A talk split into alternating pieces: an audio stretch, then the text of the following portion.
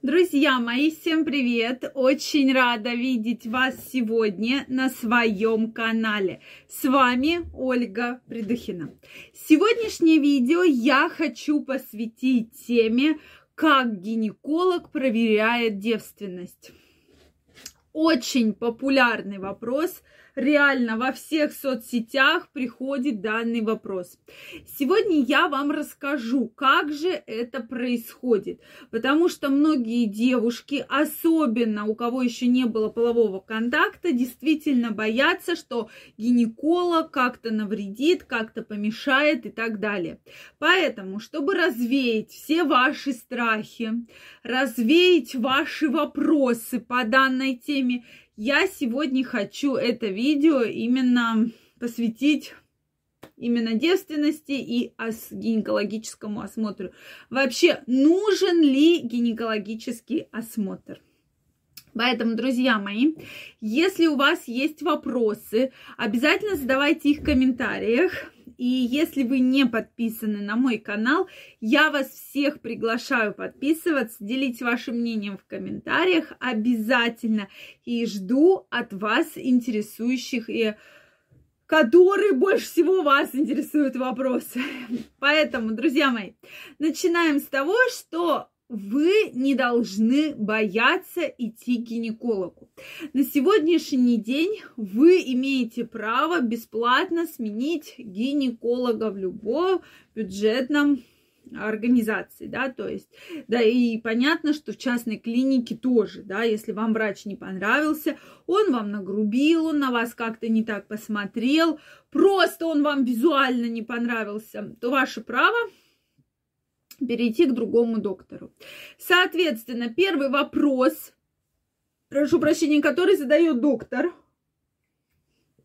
Девственница вы или нет? Тем более, если приходит девушка достаточно молодая. Почему это важно для гинеколога? Во-первых, это нужно для э, сбора анамнеза, понимать, да, то ли девушка живет половой жизнью, какие у нее есть риски, какие есть заболевания э, и так далее, да, или же, соответственно, и не повредить девственную плеву во время осмотра, да, потому что, конечно, бы во время, если гинеколог не знает, то во время осмотра ее повредить можно. Поэтому девушка должна заходить и про это говорить. Поэтому как проверяет гинеколог? Он спрашивает, друзья мои, он спрашивает, а вы отвечаете, да, я, э, у меня не было половых контактов, или у меня были половые контакты, все, как бы я уже, меня можно осматривать. Соответственно, для этого выбирается и датчик, э, точнее, по этим э, данным, выбирается датчик УЗИ, да, если, соответственно, девушка девственница, ее смотрят только по животику абдоминальным датчиком и через влагалище датчиком не смотрят. А если же, соответственно, девушка уже жила половой жизнью. Если нужно хорошее ультразвуковое исследование, тогда смотрят именно вагинальным э, гинекологическим датчиком, да, то есть э, всегда, даже если вы идете на УЗИ, вы должны врача предупредить, чтобы ни в коем случае не случилось такое, что он как-то повредит э, вашу девственную плеву. Это очень важный момент, поэтому, друзья мои, обратите, пожалуйста, на это ваше внимание.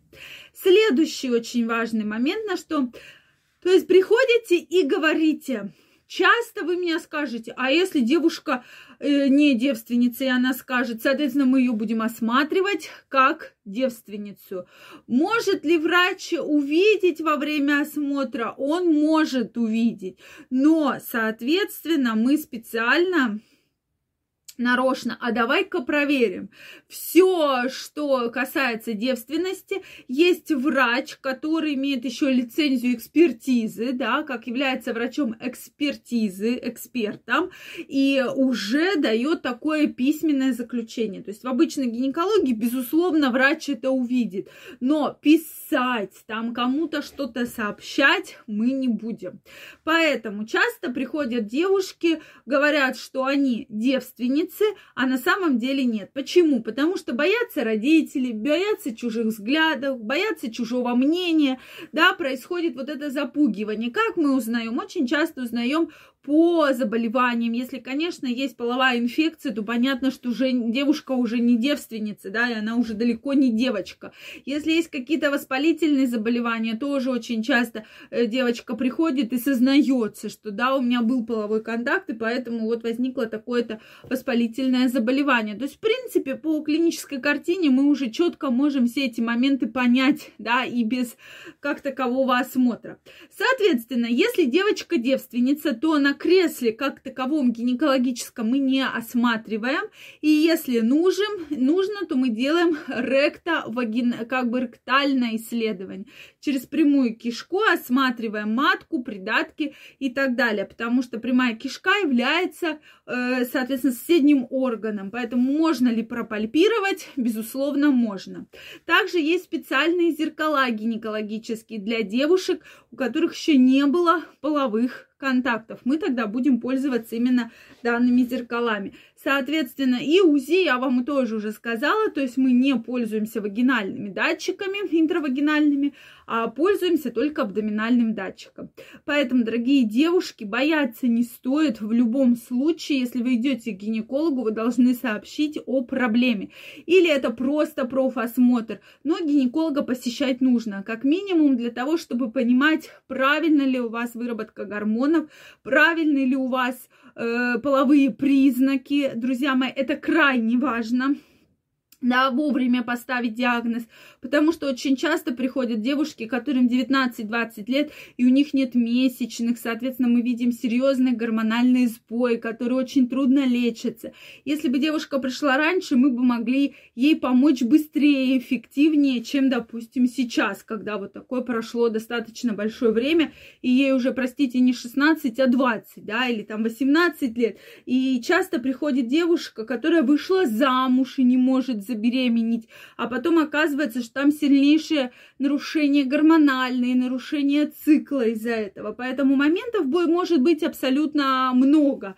Но э, я всегда говорю откровенно, что обязательно ходите на профосмотры, обязательно ходите на диагностические осмотры, выберите врача, который вам подходит, с которым вам будет не страшно, с которым вы можете поделиться своей проблемой. И э, врач, ну, с которым вам будет просто комфортно. То есть врач же должен помогать а не пугать вас как-то, да, что ты там такая и, и так далее, да. То есть выбирайте, все в ваших руках, главное, ничего не бойтесь.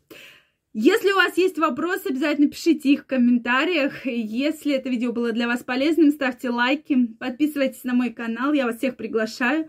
У меня очень много интересных тем заготовленных, горячих, поэтому обязательно смотрите следующее видео. Всем желаю огромного здоровья и до новых встреч. Пока-пока.